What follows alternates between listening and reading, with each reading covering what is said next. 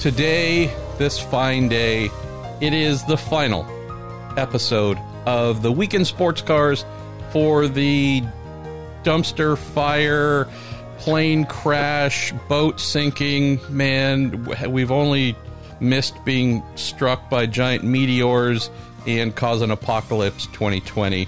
But you know, we decided in honor of this really stupid year that uh, I'm not sure all of us want to remember, Graham Goodwin. You know, instead of listener Q&A, we have turned this into our first attempt. I'm going to go ahead and place a lot of money on odds that we're going to fail in this attempt to have an award show, the TWISCies, the very first the Week In Sports Cars award show, end of year award show, 20 award categories, Graham Goodwin. We asked you, fine listeners, to weigh in with your answers and your reasonings behind those answers. Some of you were kind enough to supply, others said, nah, we're going to make you two idiots work for it. So, this is what we're doing today, Graham Goodwin. Should we say thank you to those listeners? Should we also say a big thank you to Cooper Tires, the Justice Brothers, TorontoMotorsports.com, and Bell Racing Helmets USA for the final time in 2020? I think we absolutely should. Thanks to all of you uh, for being with us week in, week out in what I know have been increasing numbers and increasing enthusiasm, judging by the uh, the numbers and the depth of questions that have been turning up in my inbox. With thanks to Ryan Kish, um, you know, on a weekly basis, um, and thanks to you as well uh, for you know what's been a heck of a year for everybody, but um, but for you, Marshall Pruett, more taxing than for many in your family home, um, and it's been an absolute pleasure to catch up for the anywhere between 40 minutes and four and a half hours that we've been doing this uh, every week. Uh, and we're going to have a whole new range of logistical challenges coming up in the new year, uh, starting with multiple trips to the Middle East for me coming up in just a few weeks' time. That would be a strange thing considering the Rolex 24 Daytona is in Florida. But hey, uh, we know you going, love. Not going. oh, oh, sorry. No, unfortunately, I'm afraid the the, the uh, what needs to be done in terms of my TV commitments and the variety of uh, uh, quarantining and whatever else I need to be doing means, unfortunately, Florida would not be a smart choice for me this year. So, rather sadly, for the first time in, uh, well, actually, a decade, I think, uh, I'm going to miss one. Uh, it's been the first time since 2012 that I'll have missed the Rolex 24 Hours. Graham Teening, I think that is what we're calling your home version of quarantining with a beautiful dog and a lovely wife. Well, before we get rolling with our boy, this is probably going to suck award show. Gotta gotta open on a little bit of a sad note. Uh, learned yesterday, very very sadly, that the mercurial talent that was John Paul Jr.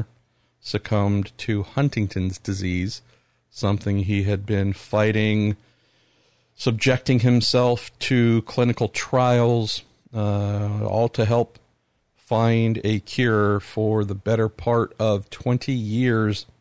I know, Graham, that for our, probably for many of our European listeners, maybe for many of our listeners in general, knowing that John Paul Jr.'s time as a race car driver came to an end in 2002, it's very likely that the uh, major parts of his career in the era where his name was held uh, in high, high regard. Might have been before they were born or before they were uh, well stuck into sports cars. Would also say, with the vast majority of his career having been conducted in North America, wouldn't say that his international uh, awareness was exceptionally high. Did compete at Le Mans many times, often in Porsche 962s or similar. But for those who weren't aware, this fine gentleman from Muncie, Indiana, was unlike almost anyone of his era and almost unlike any that I can think of, Graham, in modern times, insofar that consider these things all took place roughly 1981 to 1983. Won in his very first IMSA race, and not in some small training class. In a fire flame spitting Porsche 935. Won in his fourth IndyCar race. Not driving for Roger Penske, not driving for a super team, driving for a very skilled team, but not one of the giants. Won in his first Trans Am race. These are all things that happened while he was 20, 21, 22, all incredibly young. Won IMSA's GT championship they didn't have a, a dedicated GTP championship in 1982, but was the overall IMSA driving champion, its youngest ever champion uh, at that time. In 1982, I believe he and his father won something like nine. It was either nine or 10 of the 19 races. Just ridiculous. And this is someone who, whether it was Indy cars, open wheel, the fastest machines of their time, whether it was silhouettes and Trans Am, whether it was prototypes, whether it was kind of somewhere in between with the variety of well memorable Porsche 935s. This is a guy who seemingly drove everything, drove it to the front or as far as it could possibly be taken. Another thing, too, just to add and his career was certainly marred by his father. His father, a infamous drug smuggler, marijuana, uh, who's been on the run for decades now. Uh, he did go to prison, John Paul Jr., for about two and a half years. Uh, not many at the time believed that he was truly involved in any of his father's dealings, and also believed that the th- threat of prison would be something that would cause his father to come forward and take uh, accountability for things. Didn't happen.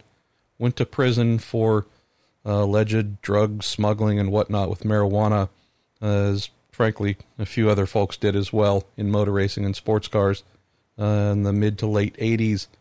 That certainly marred his career. This is at a time very different than today, where a drug conviction was just seen by most, and especially those in a in a sport with sponsors and big name sponsors and such, bit of an untouchable. And despite that, came out of prison, and he felt that Graham in IndyCar. Uh, there were no big teams that were rushing to give him an opportunity, yet his talent deserved such. But in sports cars, uh, it was the floodgates opened. And so looking back, just to close here on John Paul Jr., and for those who don't know about him, would certainly encourage spending some time on the Googs and uh, not just visiting his Wikipedia page, but uh, I'm sure some of the things that have been written about him, videos, uh, career records, and whatnot. He drove for, I believe, all totaled, 15 IndyCar teams won races, uh, won two IndyCar races, with the first coming in the CART IndyCar Series, the second coming in the Indy Racing League. It was something like 15 years between those victories, which is rather remarkable. He drove for 15 IndyCar teams, drove for one NASCAR team uh, in one season, did a handful of races.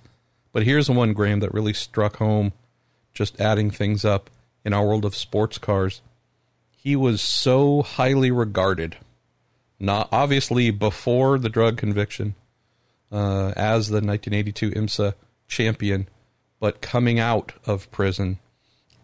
All totaled, he drove for 4 40 teams in sports car racing. Uh, closed things almost on a high mark as part of the first ever, first season, of the inaugural Corvette racing team as one of their endurance drivers. This is someone who raced the fastest, craziest IMSA cars, GTP cars, where you go, What? Uh, what are you doing? That's insane. Don't drive that car. He drove those cars. uh, and did so well. IMSA GTU, GTO, GT everything. I don't know if we're ever going to see someone. I don't. I shouldn't say ever. It's a rarity when we see someone like a John Paul Jr. who can climb into anything and be the best driver in that car and do a mate whatever it can do. He is going to do it in that. There's never any question as to that man's capabilities uh, and just versatile skills and so humble, so funny, so beloved. All this, man, not something demonstrated after five, ten years, right out of the gate. Boy, uh, we we lost a good one. Yeah, astonishing, um, and um, very very sad news indeed. Um, amazingly, was looking at one of his cars just a couple of weeks ago. Um, the astounding record of back-to-back wins at the Daytona 24 on the Sebring 12 Hours in the Porsche 935 JLP3. That car now part of Zak Brown's collection, and you know a, an icon of sports car racing. Went on, I think I'm right, that same year, 82. Is he still the youngest ever IMSA champion? I think he possibly is. 22 years old he was when all of that happened. Um, I've seen him race at Le Mans um, because he raced at Le Mans the first year I was there as a spectator in 1995 in a bit of a grid filler, the It's for Charity uh, Corvette ZR1.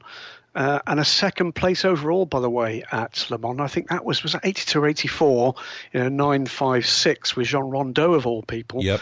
Um, uh, an astounding career record and sad to finish this bloody awful year with with bad news. A year that's seen us lose an awful lot of, well, household names and far, far beyond that, but sad to kind of ring out the year, if you like, with, with bad news. But after what to all, you know, uh, what clearly has been a terrific fight uh, with Huntington's, um, he's at peace now. And we look on to better things. Indeed. Well, we have this wacky attempt at an award show why don't we go ahead and kick this off? And well, let's tease things a little bit because no one gives a crap but you and I. But hey, let's do it anyways. Man, we had a lot of folks send in stuff. We had teams. We actually had mm. racing teams send in uh, their picks for the 20 awards. Surprisingly enough, Graham, on more than one occasion, those teams picked themselves. Gee, no, really? Yeah, really charitable. Amazing. Uh, yeah, um, and we just might, just might have a guest appearance. Uh, I don't know, middle of the show, maybe just the end of the show. Maybe we won't tell them we recorded the whole thing, but uh, we we could very well have a guest appearance on the old show here to close the year. But what we need to do is to get going on the closing and go to award category number one.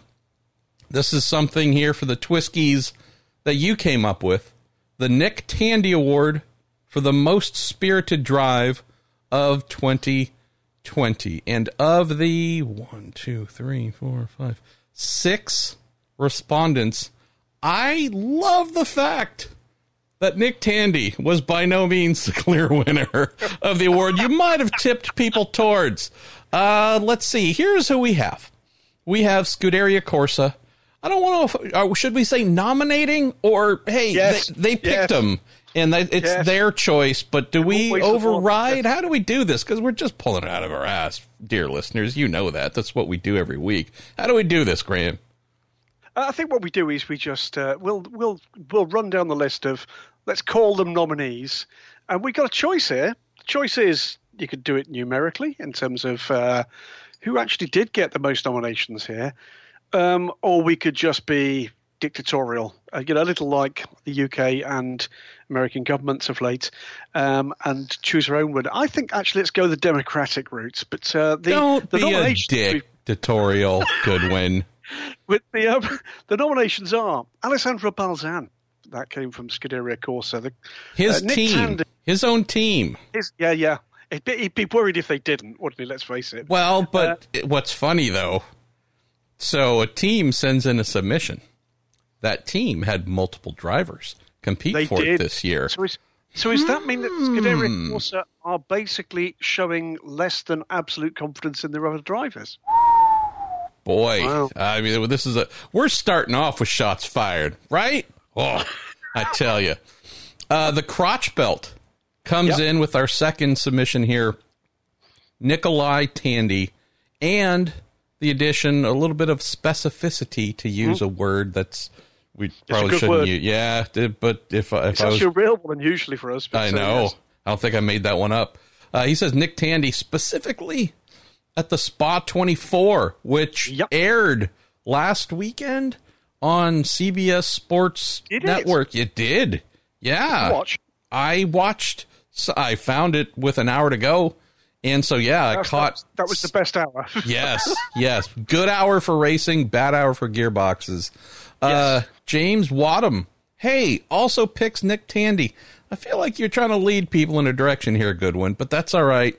Uh, and then we've got three more here. Yusuf 51 picks Alessandro Pierguidi at Spa WEC.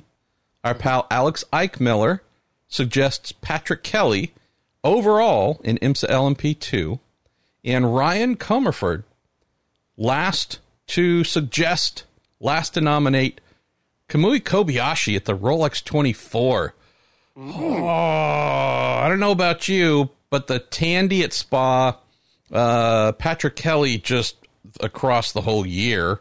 Uh, LMP one one point five is really what it was when he was in the car, and then Kobayashi at the Rolex twenty four. They're the three, aren't Where, they? where where do we go? Where do we go Well, to, I think to Ko- award? Kobayashi, Kobayashi, he's got he's got a different chip to most people, and it's not Ganassi, but he's got a very different chip to most people. Patrick Kelly has made the rest of that class look ordinary, but I don't know about you, but I think the Nick Tandy Award might be going to Nick Tandy uh, because it does seem, particularly the big races with Nick, that he's got another setting, you know, on the the kind of the mental dashboard, and yeah, that final kind of couple of laps with the car literally whipping itself to pieces uh, at the Spa 24. Um, he did something pretty special, and I mean beyond spreading the contents of the gearbox all over the track so people couldn't catch him, but he didn't know that.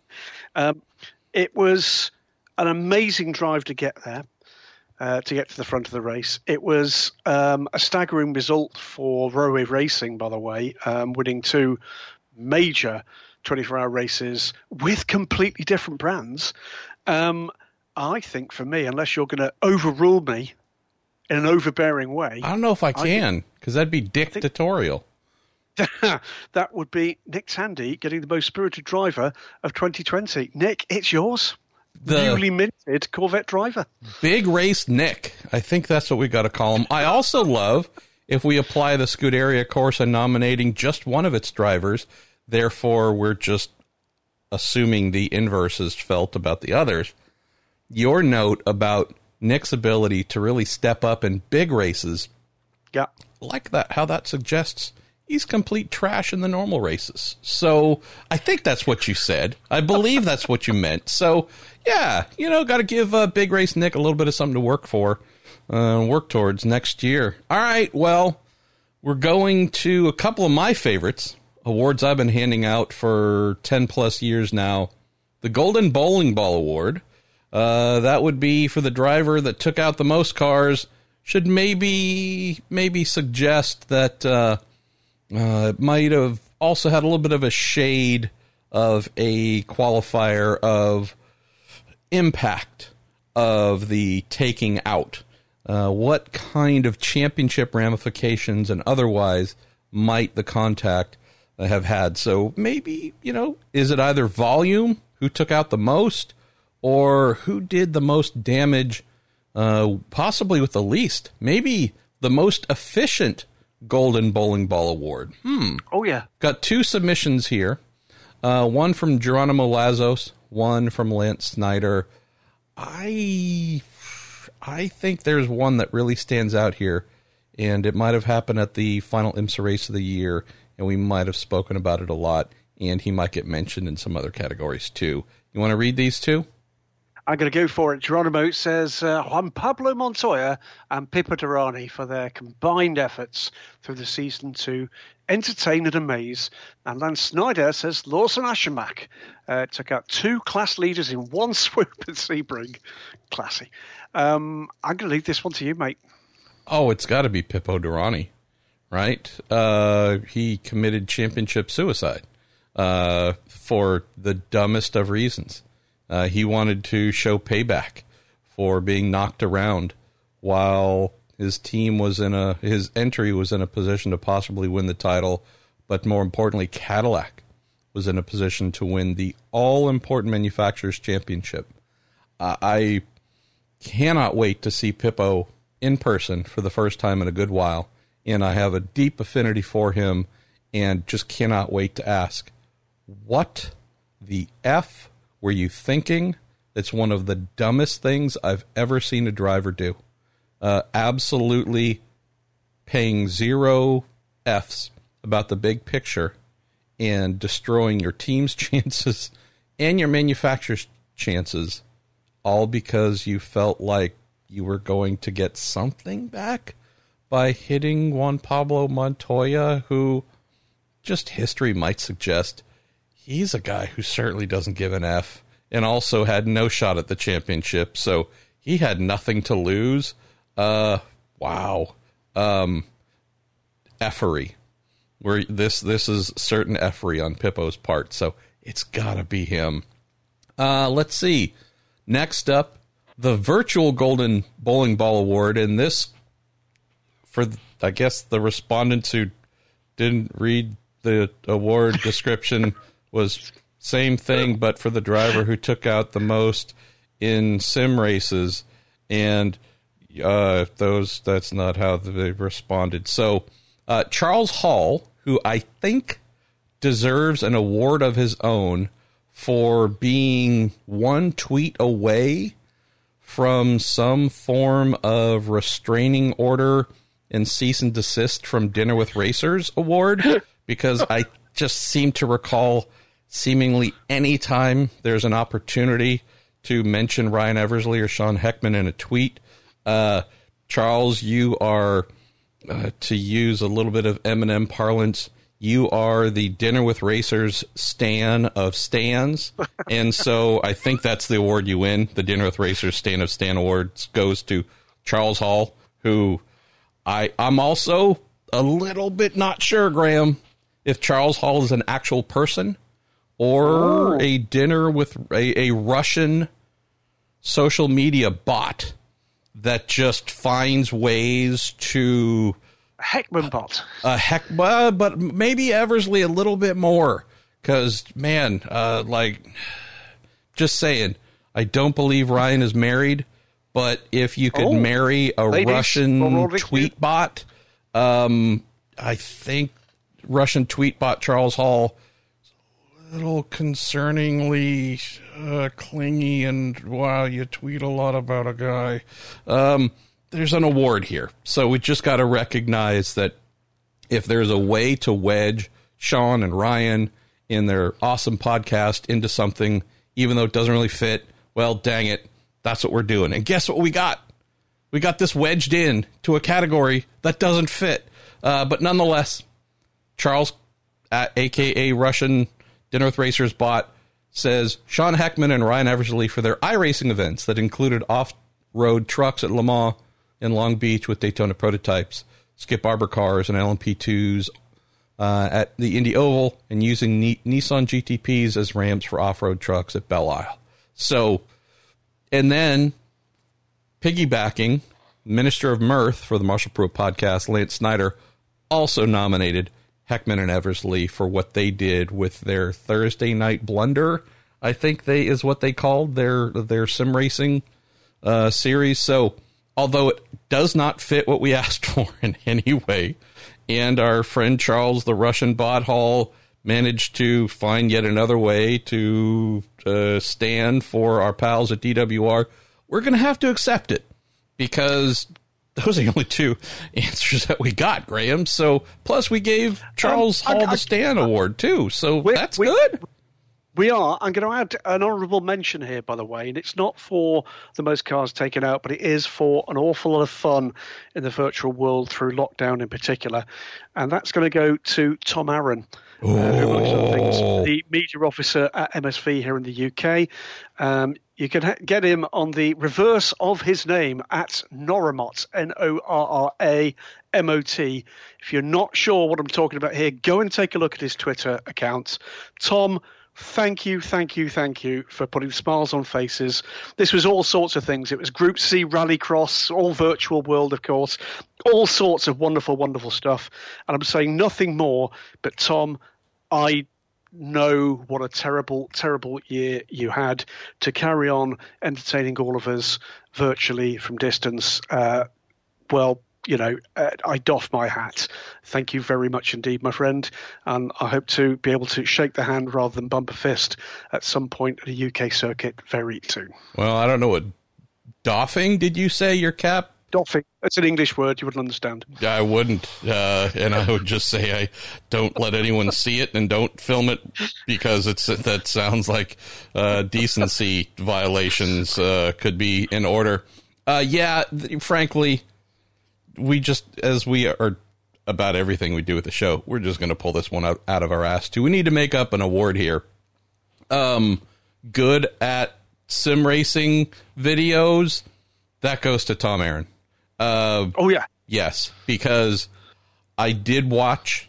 Uh, watch? Yeah, I guess technically it's watching. Did follow some of the Dinner with Racers Thursday night blender stuff, and no jokey, whatever. It was amazing. It was so creative, right. so fun, a a perfect expression of Sean's personality and Ryan's personality. It was amazing. Got to tell you though, the thing that I looked forward to most throughout the shutdown and then continuing on throughout the year, Tom Arron and his insane concepts that he applied to fake sim racing events. I rallycross with IMSA GTP cars, right? I mean, it just I don't know who did what first. If Tom did his stuff first, if Dinner with Racers again, none of that matters. I just know that this made for a it was just such a beautiful, seemingly a weekly, uh, little yeah, little thing of upliftment. Like genuinely, I don't really look forward. I don't set mental reminders of oh, I can't wait for this thing to happen from so and so on social media and whatever frequency.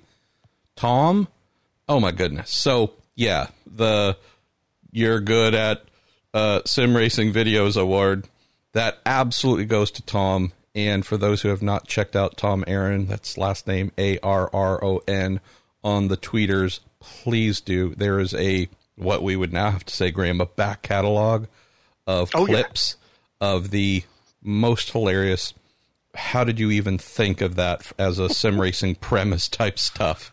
Uh, I'm not, so, I, mean, I, could, I could go. Th- I could go through a few, but I'm not going to spoil it. Just go to his Twitter account, that sign up and and enjoy. You, you, honestly, you'll you'll have a ball for a good hour looking through his back catalogue going back to March of this year. Thank you, thank you, thank you, Tom.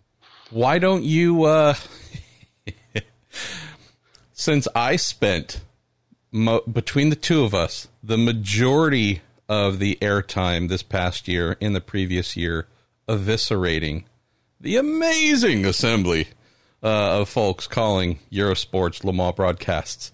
Why don't I take a step back and let you read some of these? Thanks, because hey, you know, if I can't lob a, a turd in your direction, uh, why do well, we even do the show? Okay, so it, this one comes with a health warning from me on the basis of one, I don't generally I, t- I try not to criticize broadcast colleagues, and two is you're not. You're just I'm reading not, what others sent. I'm not going to do that. So we did put in something for the favourite Eurosport Le Mans broadcast, and the nominations are from Ryan Terpstra and Lance Snyder, who both came up with when it ended. Josh Ridgeon, the broadcast hyping up the Aston Martin program despite it having been cancelled. Daniel Summerskill, uh, hyping up Vettel driving the Aston Martin Valkyrie despite the program being cancelled.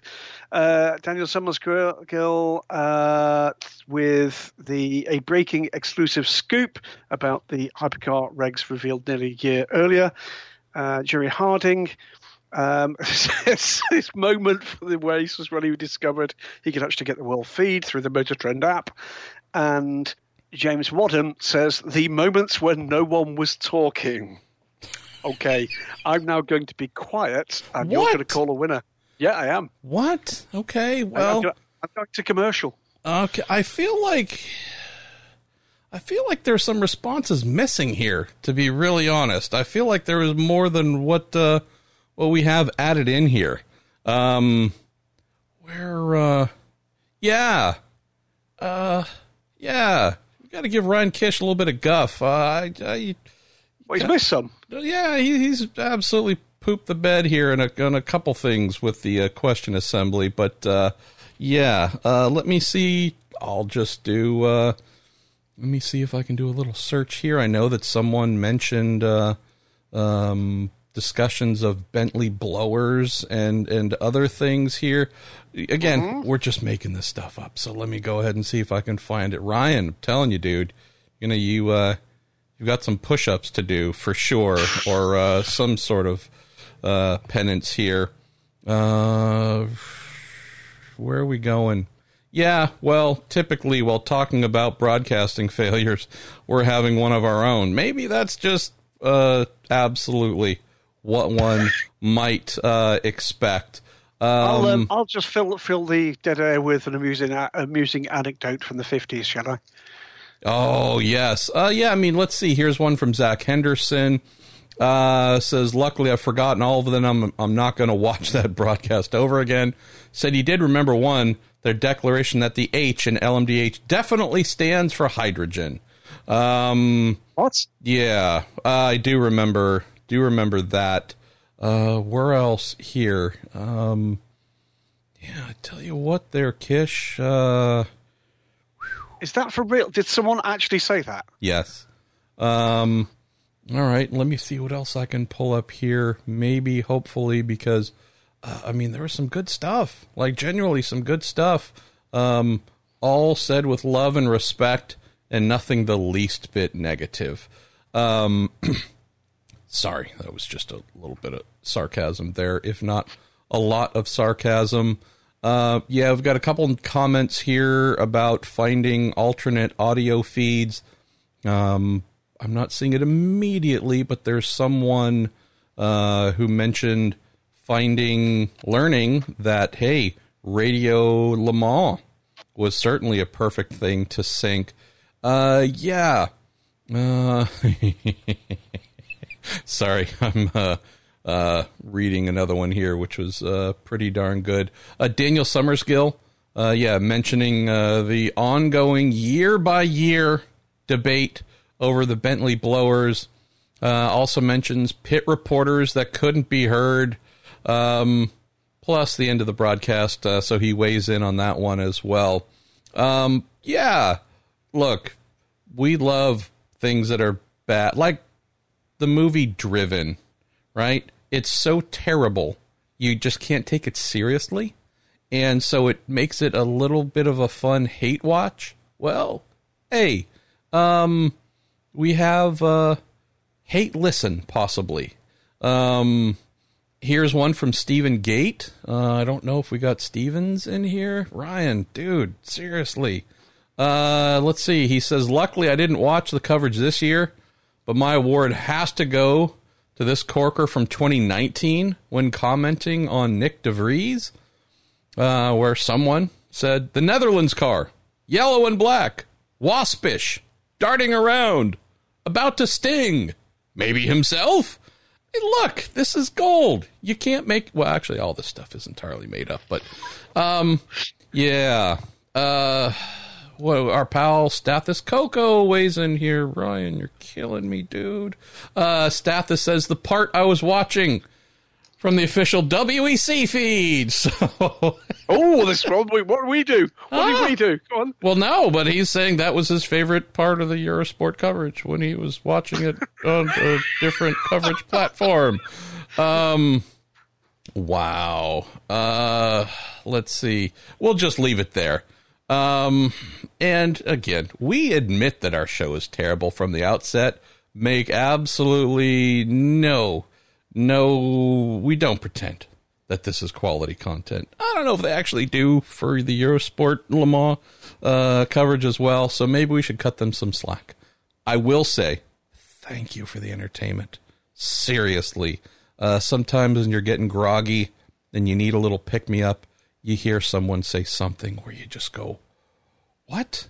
Uh, I think my favorite this year, Graham, among my favorites, was whomever said, uh, oh, something along the lines of, "Once we get into darkness, you can uh, tell the cars apart by their headlights," and it was just scene after scene after scene of the cameras being blown out and washed out, and as viewers being blinded by massive glare where you couldn't possibly able to sell the tell for the health. you could i mean it, it could have been airplanes with their lights on. It i just it could have been fans standing in the field holding very bright flashlights. You couldn't If tell a thing. fans, yes. yes. Um so yeah I, I think the winner look the winner is us right? The winner is us. Those who have the ability to listen to a broadcast that is not necessarily rooted in what is taking place during those 24 hours that isn't necessarily bothered with facts. Uh, alternate it is loaded with alternate facts. That is for sure. And may it never change. Or maybe not. Uh, shall we go to category number five graham goodwin? One i know for sure you're fond of because you Very. made it up I did. It came into uh, my head that we should have something which was the worst racing acronym of 2020. Now, there's lots of things I had in mind here, one of which was just those overly long ones, none of which have been nominated. But got two nominations. The crotch belt uh, uh, amusingly goes with TCR, which uh, should have been just Hyundai or Hyundai. Um, but Zach Henderson and SRA Smoking Puppy uh, get right in there and go in with LMDH. Technically, not even an acronym, says SRA Smoking Puppy, because we're still waiting to see what the H stands for, which is, I have to tell you, completely correct. That is absolutely where we still stand with LMDH. Um, pick a winner. It's got to be it's got to be that because it's ludicrous. I mean, I, I, I think I've told the story before. I'll tell it again, going back to January, with that astonishing announcement of the convergence uh, process coming together. Um, a top table, the like of which we've never seen at a press conference before. The uh, the great and the good from the ACO, uh, FIA, and IMSA. Um, and a fantastic uh, video presentation to bring this together, uh, at which the voiceover did indeed say LMDH, Le Mans, Daytona, H. h that's right And it was it that will go down. You know, if I do this this job in this world for another 20, 30 years, I hope, I don't think there'll ever be quite as ludicrous a moment as that because what it shows, I'm afraid, and you all, all of you on that top table have my absolute admiration. It does show that you guys could not come to a conclusion about what H actually stands for, and for that, I'm afraid I reckon you're going to get um, the Twisky for the worst racing acronym of 2020. There we go. Uh let's see. You know, of the many things that I love about RJ O'Connell. I'm Uh, by the way- serious. I'm Yeah, serious. yeah, he's, he's he's fantastic. He is he is fantastic. And I the the love is just expressed through his work. I don't pretend to know RJ hashtag me personally. But I love the fact that RJ said, you know what? I am going to respond to many of these award categories and stick to what I know and really appreciate the most. And so rather than going for the obvious this, that, or the other, he said, All right, I am a Super GT guy, and you're going to get Super GT answers, and it adds a yes. welcome bit of diversity to the show. So, since he's your guy, why don't you take yep. category number six? Uh, you know what? Here's the thing. You're right, but he's right as well with this one uh, because he's the only person to have nominated a comeback driver of the year. And our RJ goes with João Paulo de Oliveira. Uh, who was out of his GT500 seat two years ago. Could have been the end of his career, not in the first flush of racing youth. Youth, sorry, youth. Youths. Um, youths. Um, he went into GT300, did not score a point last year, but he won the championship this year. His first title in 15 seasons reminds uh, RJ O'Connell uh, for it is his once, and that I think is worth celebrating. You know, it's always uh, it's always a thing, and it's great to see, by the way, a number of the nominations that our listeners, because they're all proper endurance racing fans, don't just look at the battles at the very front of the field. They're interested in the major classes as well, and in GT300 it's an absolute dogfight. Uh, one of, I think, one of the most interesting classes in world motorsport. If you don't know enough about it, do take a look at the races next season. They'll all be again on um, streamed uh, video and keep an eye on what RJ's doing for us on Daily Sports Car with his extended race reports and feature coverage. Um, but yeah, I think I would agree um, with RJ. Uh, Oliveira is our comeback driver of the year for 2020 in the TWISCies.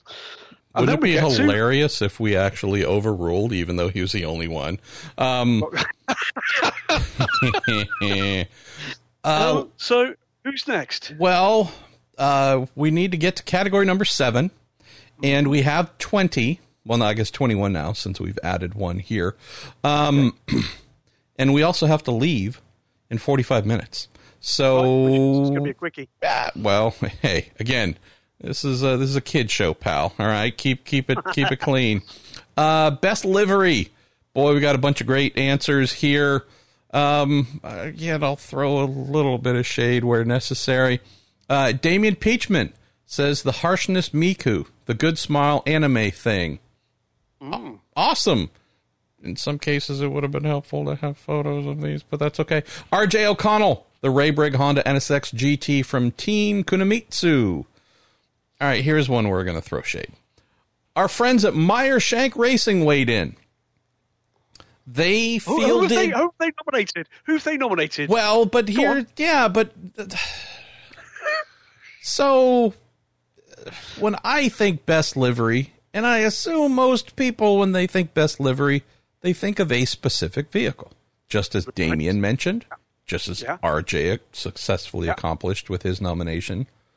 Yep. Meyershank Racing had two entries to consider in IMSA's GT Daytona category. They, a championship, yeah, championship winning Acura to boot.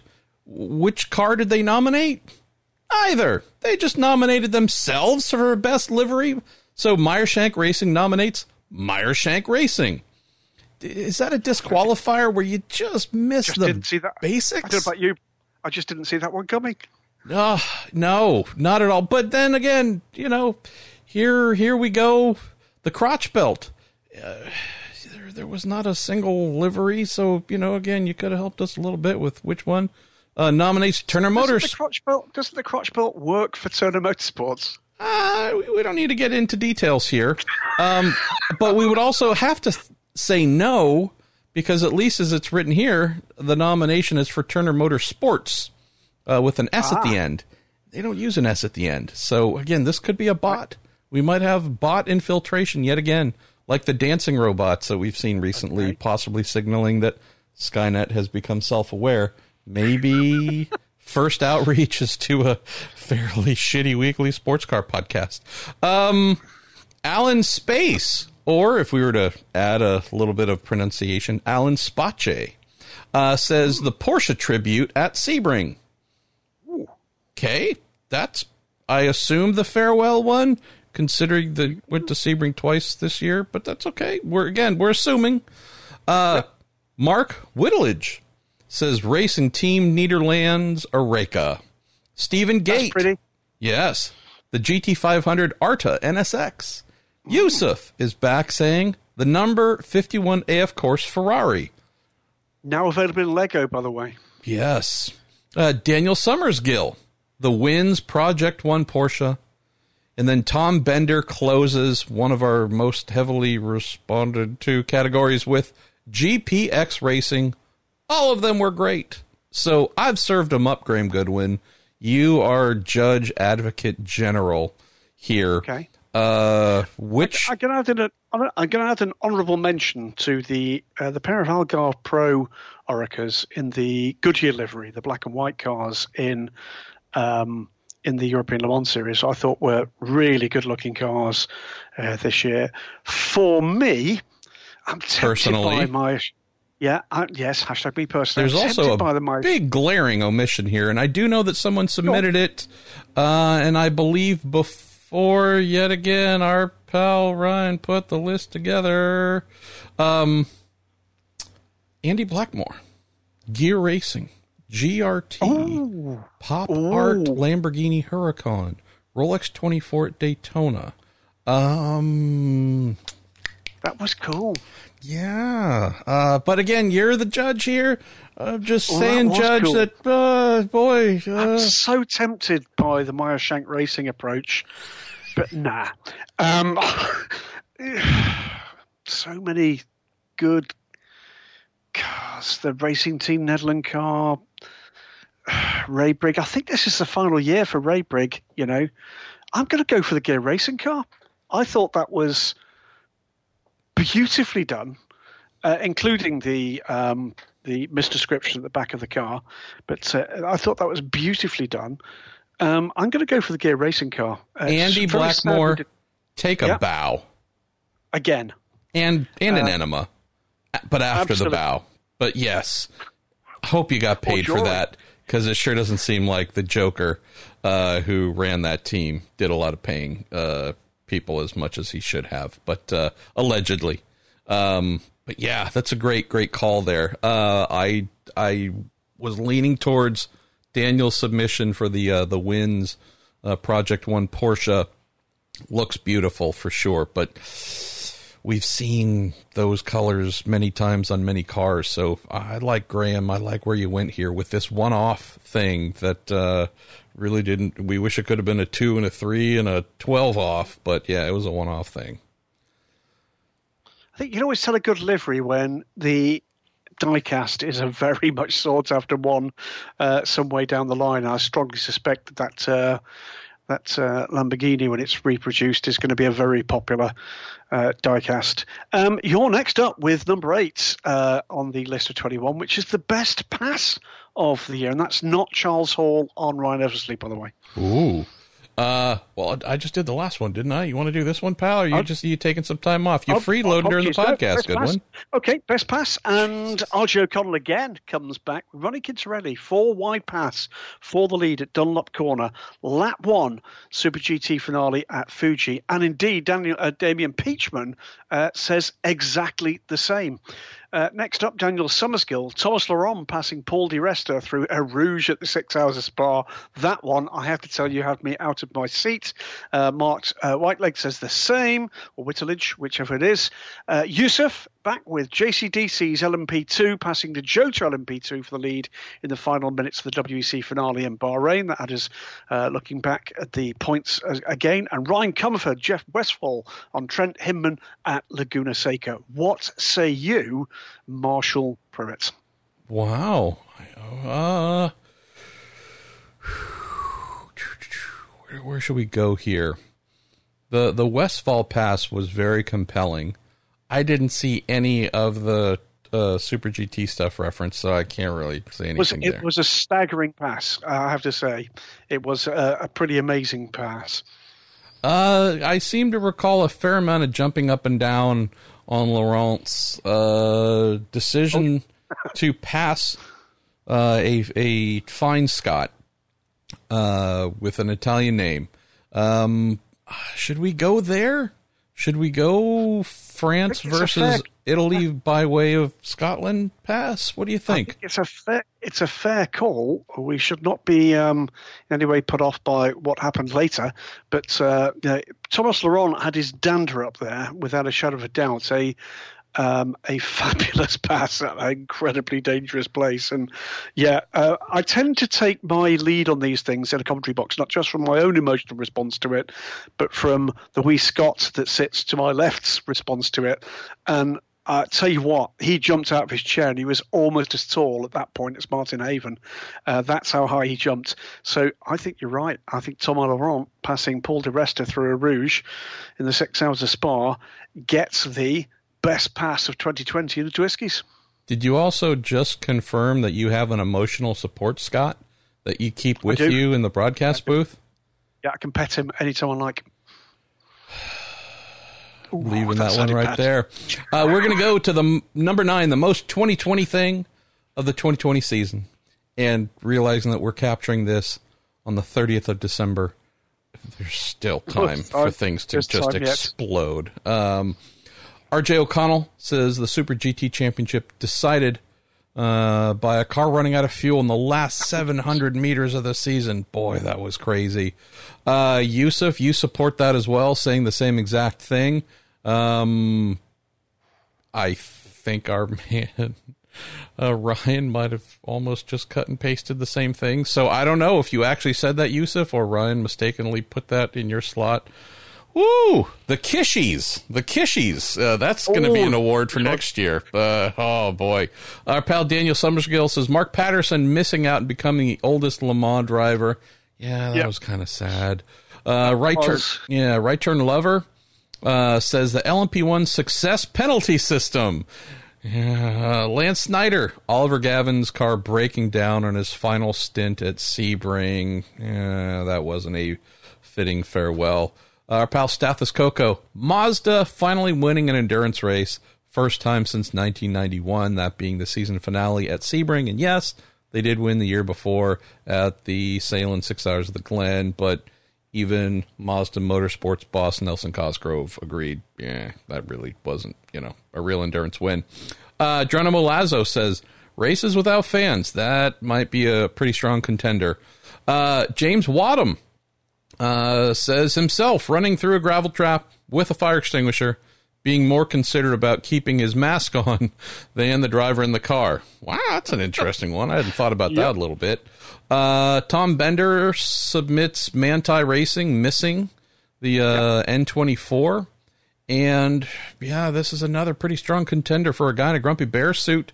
The entire Porsche factory team quarantining after Le Mans. Who uh, who takes home the Twisky for most 2020 thing of the 2020 season? Does 2020 get the award? Well, 2020 really should, shouldn't it? Uh, but you know, it, it's I'm very tempted by the Porsche team quarantining after Le Mans uh, because it was very much 2020, wasn't it? But it's it's almost like the cartoon Anvil Award, isn't it? Um, the Mark Patterson thing, I I just think Mark is just one of the most stunning individuals. And for those who don't know the story, Mark has for many years targeted getting to Le Mans and being the, the oldest ever starter. That moment came this year. He would have been 68 years old when he did it, right up until the point where we had a driver come out of absolutely nowhere at the age of 74 and compete in GTE AM. And Mark will have to wait seven years for that to be. Um, for him to be the, the oldest again because of where birth dates and indeed the race will fall, then I am terribly tempted by that astounding last turn at uh, the final round of Super GT. You know, I'm very tempted by that, but I'm going to go with the entire Porsche team quarantining after Le Mans, and by the way, having knock-on effects on multiple other endurance races the following weekend. Wow, yeah, no, it's a great call. Let me, uh, let's see, let me read another one or two to you as well. Uh, we're going to go with the award for the best race. RJ O'Connell says Super GT Round 3 at Suzuka. Texas Death Match Brawl for the last podium places in the GT300 class. I don't know what the, the Texas Death Match part. That's an interesting one. Uh, I'll have to ask him that. Yeah. That's obviously a completely different sport. What happened in your life to uh, lead you to that, RJ? Uh, Damien Peachman, Well, he, he, he isn't too far, but he says Super GT round two at Suzuka. So mm. we might have to let RJ and Damien conduct a Texas death match. Texas death match. And yeah, the winner gets either round two or round three. Uh, Megan's Motorsport, Le Mans LMP2 battle. Okay. Cool. Uh, let's see. Jerry Harding, Sebring 12 hours. SRA Smoking Puppy, Le Mans, Stathis, Le Mans, Mark Whittlage, Sebring, Geronimo Lazos, WEC at Spa, Snow, and Tom Bender, because you know what? Anyone with the last name of Bender needs to come in at a slightly different angle. Spa 24. so, you as the official selector, who wins the Twisky? What wins the Twisky for they, best they race are, of the year? They are all worthy. I mean, there was bizarreness in all of those. Um, but I think in terms of the, the the sheer number of twists and turns, and in particular the fact that the majority of those twists and turns happened to affect significant results, I don't think you can look beyond what um, for this year of all years was the IMSA um, curtain closer, and that is the Sebring 12 Hours. What an astonishing race that turned into with incident after incident after incident, and no small amount, by the way, of very good racing as well. That was one for the ages, wasn't it?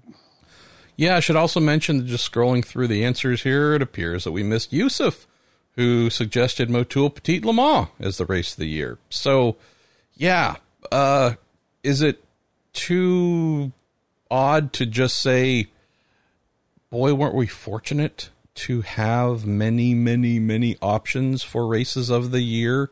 And boy, didn't things deliver. I know it's a little bit of kind of a general Homer thing to mention, but yeah, a year, lots of cancellations, changes, and otherwise where eh, we weren't exactly sure what we were going to get in terms of quality and fun. We actually had a lot of things to pick through and choose and uh, decide on, and I think that's a pretty amazing thing as well. Do you want to uh, do you want to throw one or two in my direction here, my man? Yep, go to go for it. Breakout driver of the year is number 11 here. RJ O'Connell goes for Kota Kawai, 27 year old Formula 4 graduate engineering student, won his very first Super GT race in GT300. Daniel Summerskill goes for Job van Uitert, standout talent in LMP2. Watch for where he's going uh, in 2021. He's got a very full um, uh, full calendar indeed. And Mark Whiteleg says Frankie Montecalvo. Now, Frankie's been around for a while, but he did break through, did he not? Marshall Pruett. Any more that you want to add to that list? I mean, we could probably add plenty, but yeah, I thought Frankie did a smashing job this year. So, uh, really, truly good on him. That was pretty awesome. Uh, what else? I would say we need to give some love to Matt McMurry as well. Mm-hmm. He wasn't a rookie to the Acura NSX GT3 at Meyershank Racing. Uh, he obviously done some racing with a hot rod in Europe before moving over, but uh, I thought he did mighty, mighty fine job to stand up coming off of an LMP2 championship where it was kind of a mono a mono championship. There's actually a hard fought season uh, really nasty in GTD. So yeah, Frankie I thought did an excellent job in the Lexus. I think Matt as well under a lot of pressure did a rather amazing job too from Meyer Shank Racing. So I'm going to do the thing that you don't do, but I'm going to do it. I'm going to give it to all of them because they all broke out and they did good things. And there's more, of course, but uh, we're down to 25 minutes to go in the show, so we got to keep it moving. Um, Cartoon Anvil Award. Daniel Summerskill says IDEC Sport at Le Mans. That should almost be a category of its own, right? IDEC Sport at Le Mans, yes, indeed. Uh, the Crotch Belt, any TCR team not in a Hyundai. uh, Lance Snyder, Katherine Legge, yeah. Uh, Yusuf, again. Scuderia Corsa losing Sebring after a late race crash. Um, uh, hold on, let me look at this again. Uh, sorry, we're doing a little bit of quality con- okay. I'll, quality I'll, control. I'll, Do you want to sing for us While I'll I, sing it. Uh, I don't know. I know. Scuderia Corsa, by the way, nominated themselves in this category uh, along with Yusuf.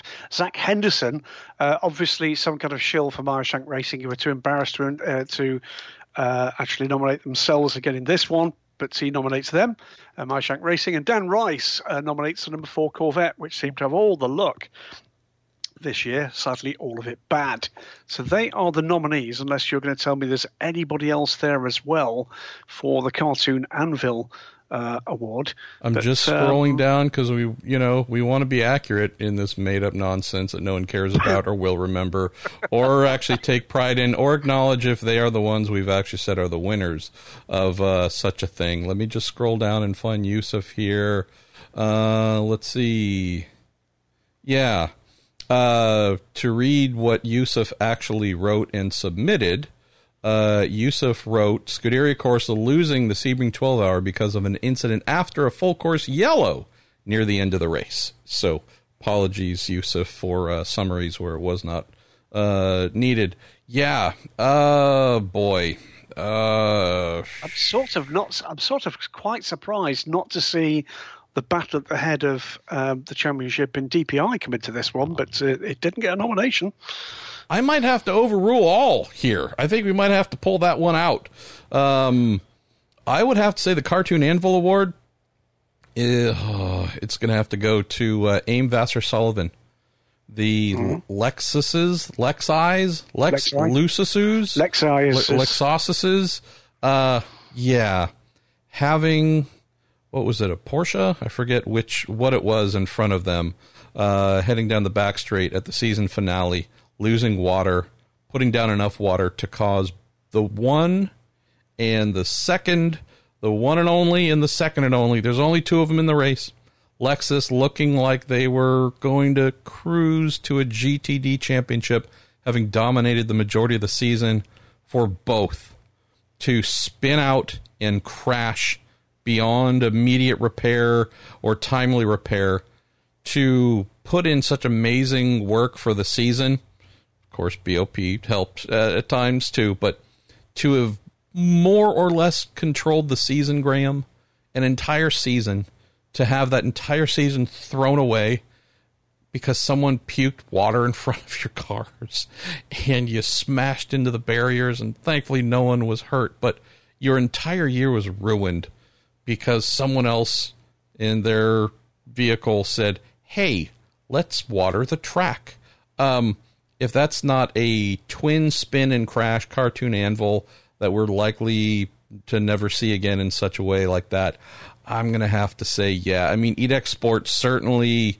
you know, uh, it's a fine consideration, I would say, for number two, but we're talking most of their dramas were pre race. This actually killed their season when it looked like they were just simply going to tool around for 12 hours and collect a GTD title. So, yeah, that goes to AIM Vasser Sullivan for sure. Um, why don't you go with favorite news item, Graham? I will indeed. It's, uh, we're going to go John, uh, John Wojnar with uh, Jarrett Andretti going to IMSA, Brandon Kratzer, Ganassi back into him, so David Peachman, Audi, and Peugeot back to Le Mans, for that matter, I guess Porsche as well. Uh, Daniel Summersgill, Convergence, plus the return of Porsche and Audi. RJ O'Connell goes with a bit of left field one. Charlie Martin going to the VLN, a positive role model for the trans community. Alan Space, Spache, uh, John Bennett and Colin Braun back with a prototype. Uh, Stephen Gate, thank you for this one, Stephen. DSC's coverage over the lockdown. Mark Whitledge, Audi returning, and Yusuf Hypercar and Porsche and Audi LMDH. Pretty common themes through there. A couple of big names coming back into it uh, in IMSA. But uh, for me, MP, I'm going to make this pretty clear. The um, the starting gun was fired with that convergence announcement in January, and we're now beginning to bear the fruits of that. And in particular, with Peugeot putting meat on the bones of their program, uh, and with Porsche and Audi both committing to LMDH from 2023, I don't think there could be possibility in this year of all years of better news th- than that as we came into uh, the final month of this most horrific of years. So for me uh, and for the TWISCies, it's going to be uh, Convergence, Peugeot, uh, Porsche, and Audi back to the top of the tree in uh, top class prototype racing. Uh, I'll I go with the next it. one. The most Well, Yeah, let, well, the most- let me let me do a little special nod because I again, this is just one of the many reasons why we love us some R.J. O'Connell. Uh, his nod of Charlie Martin in the VLN Mm-hmm. uh, being a positive role model for the trans community in general, but also in racing. Is there a least represented, least considered segment in motorsports than trans community. Uh, RJ's thoughtfulness here is again yet another reason why he's clearly an exemplary human being.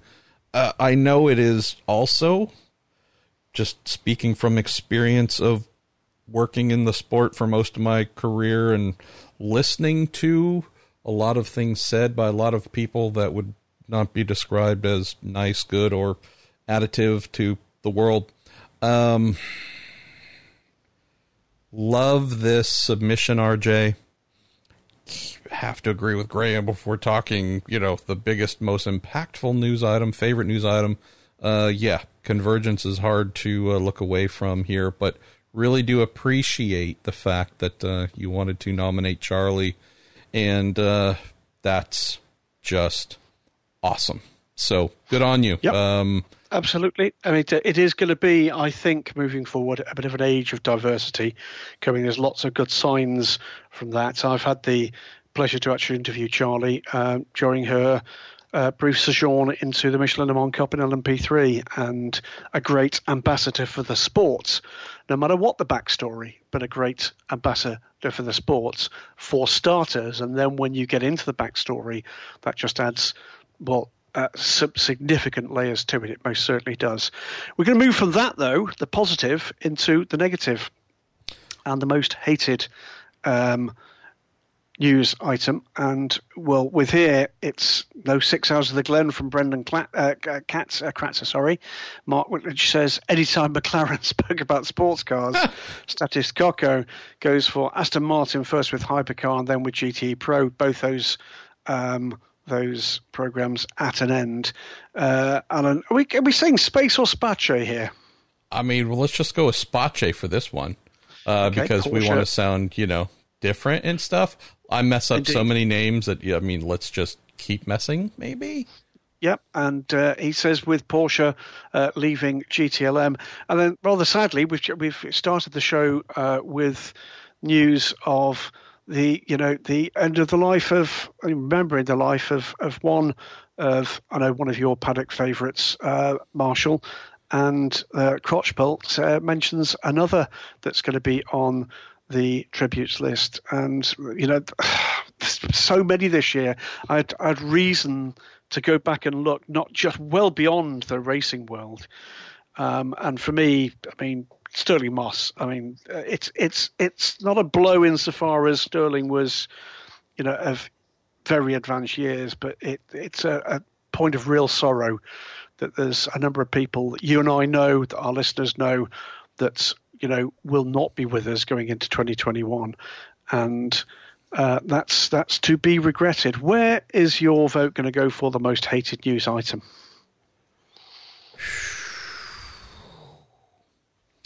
I'm going to call an audible here and say this isn't one where we pick a winner. Just Yep. it, if, you know, uh, know, knowing that we're dealing with uh, loss of life and other things, loss of employment, and yeah, um, we're just going to go with thank you for your submissions, and uh, they are all fine and meritorious uh, on their own. Uh, 15, number 15, Graham and the TWISCies, biggest disappointment of the year. I'm just going to say right up front, this was a collective fail by our listeners.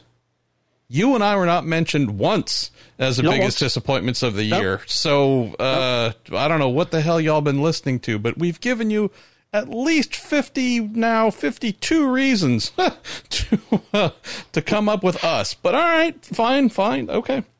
Uh, No, Daniel, well, we, we, we dodged the bullet once again. Biggest disappointments of the year: Daniel Summersgill, uh, Stephen Gates, and Damian Peachman uh, in formation. Uh, on Aston Martin cancelling the Valkyrie uh, Le Le Mans hypercar program, Crotchbelt, Balzan, and Nielsen not in a car and also not married. I can hear from Denmark from here. Uh, that is that is Christina Nielsen cackling. Yes, indeed. do Um, we know that to be true? I mean, just because they're not they're wearing not- rings doesn't mean that you know. Yeah. Also, clarification: Aston Martin canceling the Valkyrie hypercar program.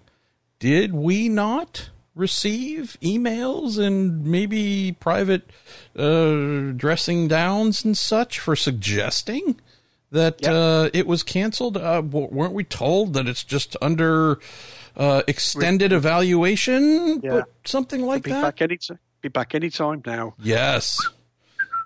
Ass hats. Um, And, uh, and the husky might wake up one morning not hungry. Yeah.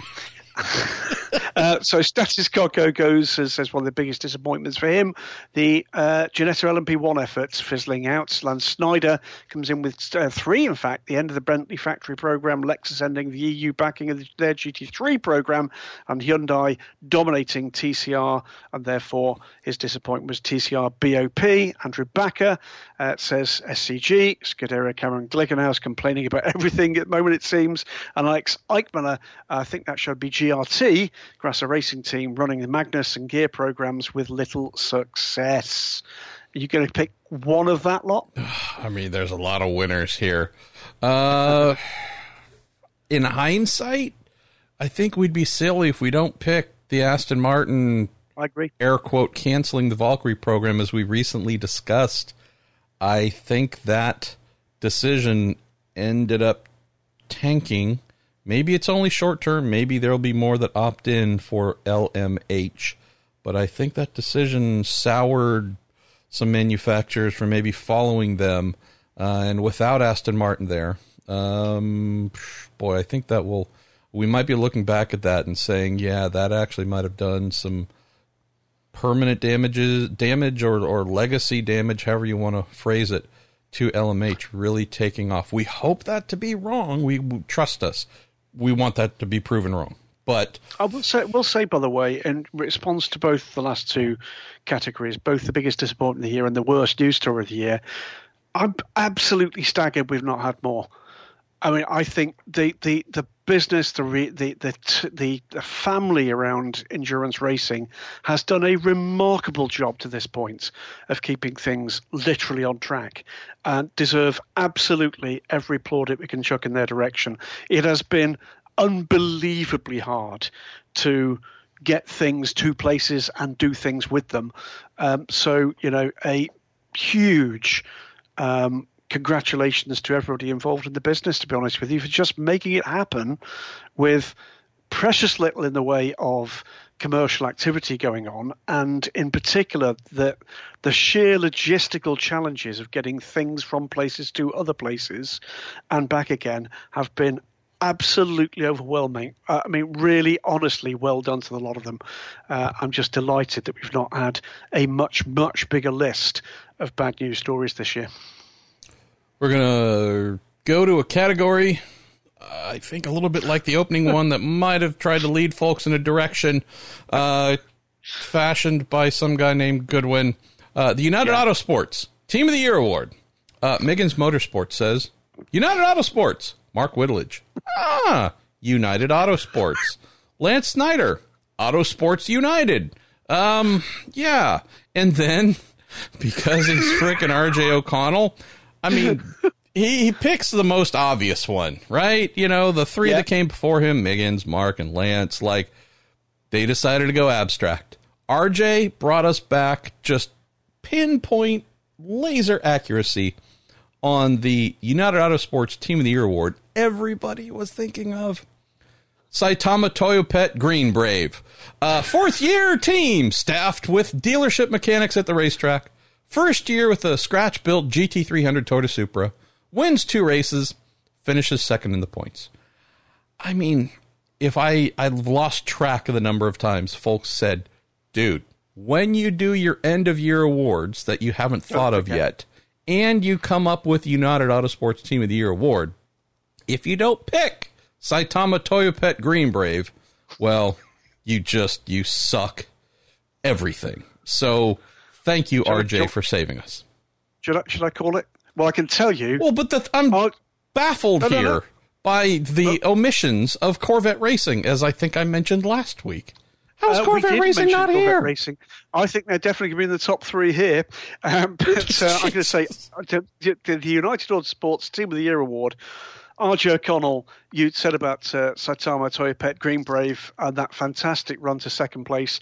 They've matched it here because they're going to be second in this award too, because it is going to be the astounding 2020 season uh, with LMP2 wins at Le Mans in the FIA WEC, in the European Le Mans Series, and second in the European Le Mans Series, 1 2 there, and a third title in the European Le Mans Series LMP3 category. Uh, the United Autosports Team of the Year award goes to United Autosports. There you go. Uh, I think one of the least expected winners of the TWISCies so far. What do they get? What is their award? I mean, in theory, they should be awards, let's face it. sponsoring this so we could buy, pay for the award. So, uh, so if you've not seen the the um, the uh, trophy for the LMP2 um, WEC trophy, it's as big as a small car. Um, now they hadn't actually got the freight back from Bahrain when we went to visit. So that means they're going to Uh, enter it in the frickin' ELMS next year, right? They, they're, you know, But they, they they genuinely do not have in, in a brand new factory. Okay, they genuinely do not have enough room in the trophy cabinet for the trophies they've won this year. And Richard Dean was incredibly interested when I told him the solution that Audi Sport had come up with at their new facility, which is literally every working space and office space throughout their entire facility in Neuburg has at least one trophy in it. Um, here's what you're going to want. Um, but I suspect the next time we go and visit that amazing place in West Yorkshire, there's going to be some of those trophies spread liberally around the working areas of you know, a fantastic effort, a, a genuinely fantastic effort from that team through 2020. Truly inspirational are the words that will not have been used by any of their competitors. Um, but there you go. Uh, next up, it is the Dumbass Move of the Year award. another one you created. It's the 17th of 20. I'll also admit that I think we've maybe reached the halfway point of all the things that have been submitted, and we have six minutes to go. So uh, go for it. I'm we're gonna going to have to do a lot of reading. It is Ryan Terpstra, Mazda, uh, Harry Tinknell that dumped Helio at the bus stop of the Rolex 24. That is matched by Brandon Kratzer, says the same. Daniel Summersgill uh, says uh, Jim Glickenhaus whining about BOP criticising Audi and Porsche for choosing LMDH instead of Hypercar. Lance Snyder, Pipo Derani at Sebring fighting the wrong uh, Acura with the title on the line. Carl Brown agrees with that. Uh, Lance Snyder, though, says uh, Helio Castroneves at Laguna Seca. James Wadden puts in a Formula One here. One here. Carlos Sainz going to Ferrari for McLaren is therefore ignored. Uh, Paul Holton ramming into the side of the MSR Acura comes from Zach Henderson. That's one we've covered on Twisk. And Tom Bender, Paul Holton ramming to the side of the MSR Acura. That was the Compass McLaren, wasn't it? Um, what say you, Marshall Pruett? he gets he gets taken down a couple notches here, so uh, or elsewhere here. So uh, we're gonna leave our pal Jim Glickenhaus alone. Uh, although that's a really funny one, Daniel. Um, we've already done Derani. I gotta go with James Wadham for just completely missing the plot altogether. I mean, you know, uh, uh, our pal Ryan Terpstra submitted one about Pato O'Ward that I think was IndyCar related. So uh, we're James on the Week In Sports Cars uh, award for the dumbass move of the year. Absolutely going to go with uh, Carlos Sainz. Well, you said Sainz, so maybe his father uh, has somehow gone from uh, Scuderia Ferrari to the McLaren Formula One team. So Sainz? yes. I know better than that. Uh, yeah, and hey, uh, we got to bring someone in here. I, I actually forgot uh, to bring in our special guest here, um, and he just sent a note asking if we might be adding him um, because he was uh, he was wondering if he should go make lunch. So we're going to add him in here. He's our pal. He's a guy who put together this list. He saved the worst for last, dude, but we still love you nonetheless. Uh, let's see if he picks up. Let's see if he's even ready. We're giving him no prompt uh, to be ready to have his headset going. Let's see if he picks up. And this will be live. Yeah, Rocky, our cat's meowing. He wants to be fed. Excellent. I've got my cat, oddly enough, outside the window of the office at the moment, pouring at the window. Taped he might be outside fire. the window? I think he's just pouring at the window because he, he wants to be fed again. Do we have Ryan Kish on the line? Do you have me? Oh, the silky smooth sounds of Ryan Hello. Kish. He Ryan, is. you're live to the world. Okay. oh, the enthusiasm is freaking overwhelming here. Did you apply that same enthusiasm to putting the list together, my man? This is just a travesty, by the way. We've ev- I have eviscerated you many times so far in the show for yeah. a fairly shit job of putting the list together, but we love you nonetheless. so uh, we almost, I almost forgot to include you because we're already in category 18. We're pretty much out of time, but we figured, you know what? You want to go eat lunch. We don't want to keep a, a, fine young ginger from his food. Um, I don't know if this is a thank you uh, for putting the uh, Q and A's together all year long, uh, Ryan. Mm-hmm. Uh, this might feel like it's equivalent to some sort of court ordered uh, penance. So, um, why don't you take item number 18 on the list that uh, you put together for us and read it and uh, give us the reasons why you agree or disagree with that choice. And if you disagree, uh, you're going to be the judge who gets to choose the real winner of that award. Okay, well, item number 18 is the Juan Pablo Montoya It Is What It Is award. And what uh, is that given, award about? it is about uh, the driver who uses the same cliche over and over again in interviews and has no creativity when it comes to their responses. Uh, the one nominee in the category is from the crotch belt, and they nominated Bill Auberlen. I don't think this is deserving of a win. Uh, I think the crotch belt nominated every single person who was related to Turner Motorsports in every single category, and I don't think you can do that. Well, you're you're the judge. We've handed you the keys. Your first ever appearance on the show. Uh, we're handing you the keys. So, uh, a what it is. Deli- yeah, deliver a smackdown if you want to the crotch belt. It's a crotch belt, right? you know, I mean, come on. Uh, for it's not a steering wheel. Uh, it's not. It's just the crotch belt. So we already kind of know crotch, where that fits. Um, crotch belt, by the way, uh, Ryan's address and personal details are available for a small fee uh, yes. via my email address. Also, the name of the uh, Gentlemen's Club where Ryan used to dance, the Crotch Belt. So very popular in uh, Okeechobee, Florida, by the way. Definitely recommend a visit there. So, Judge Kish, uh, mm-hmm. you have vetoed the one yeah. respondent. There's no winner. Tell, no, he's got to pick a winner. Who? So who? Who deserves the winner this? is Juan Pablo Montoya. well spotted. Was there anything that led you towards that? the title of the award. I like your thinking. This is there's sound reasoning behind it. Uh, yeah. Although we gave him the power to choose, Graham, do we accept? Laser focused. I think it's the.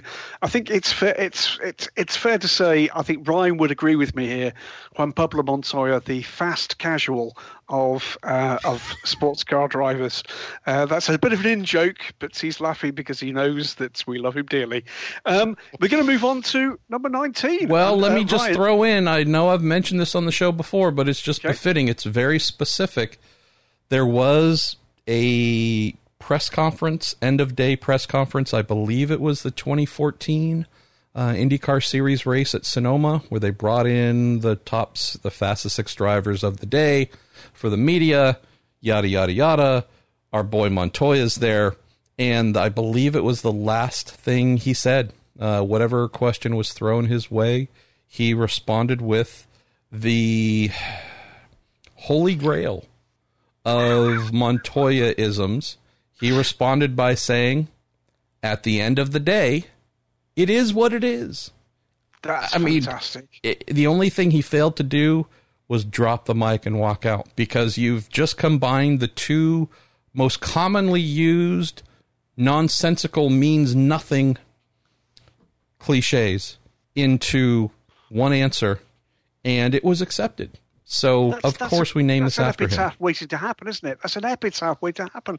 You can actually, if you close your eyes, you can see it on granite. You can. You I, can. I even included at the end of the day in the lead for the question, which apparently nobody really picked up on, but that's fine. okay, we are running short on time, Ryan Kish. Uh, you need to tell us what is more important sticking around to read all the items in our penultimate category or to go make yourself a sandwich. I think I'll, I think I can stick around for the finish here. Okay, well, take 19, man. We're just going to sit and listen in awe of your oratory skills. Number 19 is the program announced in 2020 that is least likely to actually happen. Ooh, you consider the word actually nominees- too. That's pretty awesome. Where uh, The nominees, we have a couple. There's one who's a, a leading favorite, uh, unfortunately. Uh, we have the first one is the United Autosports LMP3 at Daytona. I'm not sure the reasoning of this. That's that's already been pulled. so did they did they win before we even asked the question before we even created the award? I don't know. Are they visionaries? if you if you if you unannounce it in 2020, does that mean you count it out or you count? I don't know. We're going to find out soon enough. Who's next?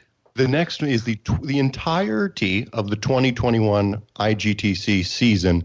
This is nominated by a guy in a grumpy bear suit. He thinks because Bathurst has already been postponed and factory programs like Bentley and Lexus are fading away, maybe the IGT season will also fade away. Interesting. That could be an interesting one. And then Uh, the, the runaway favorite here, uh, the ByKolles hypercar program, which may not have been announced in 2020, but we're just going to put it in anyway because we have nominees from Ryan Terpstra, Zach Henderson, Damian Peachman. None of them think the ByKolles hypercar program is going to happen. Uh, and the final one is from Alex Eichmiller, who thinks the idea that the IMSA LMP2 car count will be healthy is also not going to happen. and since we know that time is a flat circle, yeah, 2019, 2020, it's the same thing. Yeah. Uh, So, you want to pick this one? yes, the residents of the dark web ByKolles. uh, yes, the the universe's number one generator of web darkness ByKolles. Is it safe? Is it safe? Yeah. Yes, owned by a man who's a uh, credentialed dentist, who, as I He is. learned in a story earlier this year, performed emergency dentistry on his Formula One driver at the U.S. Whether Grand Prix. he wanted it. Yes. I mean, maybe that counterbalances things. The fact that he did dentistry on his own driver, um, maybe that counterbalances the fact that uh, is there LMH going to be vaporware? I don't know. Maybe that's a new class. Ooh, see, LMH, LMV. Maybe that's what they're building. Le Mans vaporware. Maybe, maybe. I think it's got to be ByKolles. All right, we are closing the show. I think this might be the most heavily subscribed one. Make your own award award, Award. where we said make your own awards uh, up and then tell us why you made them up and who wins them. So I think what we, should, what we need to do here is in turn, each of the three of us in turn to announce these. We'll kick it off with Ryan, then yourself, and I'll take the third, and we'll carry that pattern through. Ryan, take it away. I thought you meant we would all three speak at the same time, reading out all No, of them like uh, barbershop quartet. The uh, the first entry in the Make Your Own Award award category is from Josh Ridgen, who has created the Spirit of Bushu Award for most enemies made. He has nominated Pipo Derani in IMSA. He wins. I mean, he made it up and he chose the winner. So Fantastic. that you're you're Well done, getting this thing rolling here, Josh, in a fine way. Graham, uh, this next one. I mean, I'm just saying, if there's an award for the best make up your own award deal, our pal the Baxter, uh, he might be on pole for this one.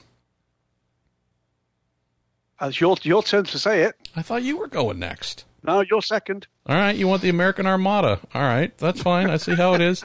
Andrew Bacca says the they'll crucify you for that award. It's given to Jim Glickenhaus for comparing themselves to the biblical disciple Peter, who was crucified while upside down. What? Yes. I Uh, didn't see that one. oh, yeah. We um Yeah. we dove into the good book there, Jim. Um, I'm just saying, uh, leave that one alone just a little bit. Uh, does that mean that your cars are going to flip a lot and be running upside? I don't know. Uh, I don't know what's going to happen, but uh, I don't really want to go much deeper Yeah. because I don't want to get struck by lightning. Okay, we're going to move on with Brandon Kratzer, who uh, has Oh. put forward the Brandon Kratzer Podcast of the Year Award, award, and that goes to the 1,000 plus episodes of the Marshall Pruett Podcast. Veto. That's not the dumbest thing I've ever heard, Brandon. A, you're fired, and B, we're going to get your IP address and block you because you just you we can't trust you with the podcast anymore, buddy. Thanks for mentioning that, by the way. But you know, come on, this is garbage on the best of days. Uh, all right, uh, where are we going next? There, Snoop, Fine. Kishy Kish. We're going to Ryan Comerford, a man who has the same first name as me, so he's off to a great start. He has created the Bo Penis Complainer of the Year and has chosen James Calado and added uh, that uh, Calado's complaining at the Rolex 24 was a bit excessive for his liking. Yeah, that, Uh, was James. James. James does like a bit of a, a bit of a quibble about um, the relative power delivery of his Ferrari against the opposition. It is fair to say. Yeah, he he's good. How's this? I'm surprised he isn't sought after by more manufacturers to drive for them, because while he's excellent behind the wheel, he is clearly the best of the best when it comes to pissing and moaning and whinging about BOP. So I think Ryan's choice, James Calado, you are the BO penis of the year. You Uh, next, mate. I know. Don't tell me I'm next when I forget that I'm next. Damn you. How dare you remind me that I suck. Ryan Terpstra. Well, he's got another BO Penis Award. Look at that. Uh, Jim Glickenhaus for complaining about BOP between LMDH and LMH three years before the racing starts. Yeah, that was a little rich, and I know those complaints came from an interview I did with him that went into an uh, issue of Racer magazine. I loved it. It was hilarious, cheeky as all get out. But yeah, uh, yeah, uh, it, we haven't had those cars race together, so uh, I don't know about BOP complaints yet. But yeah, what? uh, Okay, I'm going to throw this back out to you too. We have two BOP penises uh, submitted here for Make Your Own Awards. Whose BO Penis Award gets the best BO Penis Award award? Oh, that's a good good question. I think. Well, And they're both Ryans. Yeah, you, you, yeah. Mm. Thing is, you've got James Calado, who's consistent, and then you've got Jim Glickenhaus. And by the way, there's another one for Jim in the next one down. Lance Snyder for the, the For God's Sake award. Jim Glickenhaus pre-whining about BOPness. So there's three. I think it's Jim for sheer ambition, complaining about BOP standards for racing three years ahead of time. That that is quality complaining right there. James Calado, take a look at Jim Glickenhaus and the way he does it. That's what that's what you need to be aspiring to, not repeating the same old, same old. Go for something that, that is basically into the far future. We've got sci-fi that doesn't look forward as much as 2023, and and you know, and yet Jim is is already correctly complaining about a process that doesn't yet exist. Uh, that's I, think that's quality stuff there from Jim Glickenhaus, and uh, for a man that I think is is going to be a fan favorite, is doing a very good job of trying not to be that. Um, so we're going to just pass over Lance Snyder because that uh, sort of comes into it. I'm going to go with James Bether for the Jagoff of the Year for, quote, that Barwell mechanic who pushed the guy into a moving car at Dubai 24 so long ago that I leave for next year's race in less than two weeks' time. Um, but uh, yeah, it didn't look good. It wasn't, as they say in PR, a very good optic, was it? So I think we're going to move along from that one, and I'm going to pass the flaming baton of dog turd back to you, Ryan Kish, for the next one. The next category is Scuderia Corsa, who have created the Guy Who Most Looks Like David Beckham Award. They have given it to their own driver, Jeff Westphal. I'm gonna I'm gonna overrule rule that one, I'm afraid, uh, because the guy who looks most like David Beckham is, of course, David Beckham. It you got a pretty good point there. Uh, we're gonna add another little shade to this. You know where this whole Jeff Westphal looks like David Beckham thing got started and was propagated and really is taken off to the point to where his own team is throwing it in as an award? That'd be Jeff yep. Westphal. Yeah, he's from my home city of San Mateo. So is he? Yeah. So next time I see my pal Jeff, and I do love me some Jeff Westphal, I'm gonna punch him right in the nose because you know what? Then he won't look like David Beckham anymore. Oh, good, good call. See? I'm all right, Jeff. And by the way, we've got another. Is there a ni- nice kind of neat synergy here that Jeff Westphal is the holder of the Jim Glickenhaus Trophy, or a holder of the Jim Glickenhaus Trophy for pole position at the Nurburgring 24 Hours. I thought we were talking about holding Jim's Bo Penis Award, which I asked where yet again you were going with this fairly oh, gross adult perverted mind of yours, Goodwin. But that's fine. Uh okay, Ryan Terpstra. Hey, I remembered I was next this time. Am I next? Yeah, we'll go with yeah. it. Ryan Terpstra, the Silver Medal Award, Best AM Driver, Pato Award. He's got the wrong podcast. But like we did with one that you didn't hear earlier, where we gave the award for dumbass move of the year to James Wadham, who threw in a Formula One selection. Um, yeah, uh, Ryan, mm. you are someone who I appreciate. Not you, Kish. I don't appreciate you. But Terpstra, mm-hmm. I appreciate you. Um, I don't always understand you though. So, uh, and knowing that you submitted things for my IndyCar award show, um, we're confused, but we love you. So, uh, just consider this a little bit of help. So, um, Pato right. can't wait. yeah. I think, I think, there was. Wasn't he, wasn't he ranked as a silver at some point this year? The Rolex, maybe? I don't know. I don't recall him doing. Was sports cars. Maybe he didn't. I've forgotten. Hey, we got like zero time left, so let's rattle through the, the rest. Um, and instead of taking turns, uh, whomever wants to take the rest, I'll do it. I'll do it. Let's go for it. Uh, Ryan Terpstra says best ring of the year. Scott Dixon at the Rolex 24. Miggins Motorsport for broadcast legends says Marshall Pruett, Graham Goodwin, Martin Haven, and the wee Scottish bloke. Hold on, I need uh, to say here to Miggins Motorsport, thanks, mate. Yep. All right, let's go to the next one. Dude, that's what we say. He'll appreciate that. Uh, Alan, is it Sparchy or Space? It's Space, but you know we, we're doing something special here. It's a special show. Podcast, the best podcast that features drivers, food, and as an animation show dealing with races.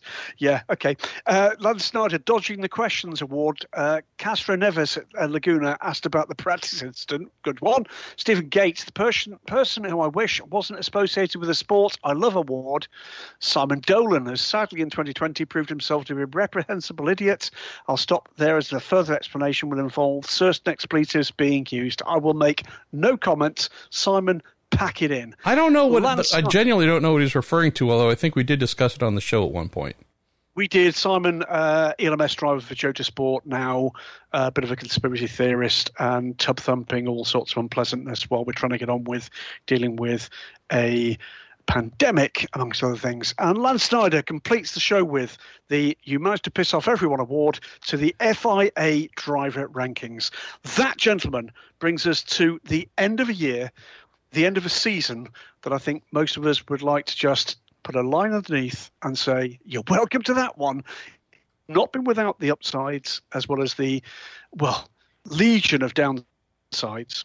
Marshall Pruett, I'm going to say this on behalf of myself because I enjoy it, as you well know, every single week with the Week in Sports Cars. On behalf of the listeners, on behalf of the people that uh, log on every week to Daily Sports Car and to Racer.com to look at uh, and, and, see and listen to what's gone on from the Week in Sports Cars and the rest of the Marshall Pruett podcast outcome. To you, Ryan Kish, for putting together the questions off next to no notice in a busy academic year where there have been challenges for you too.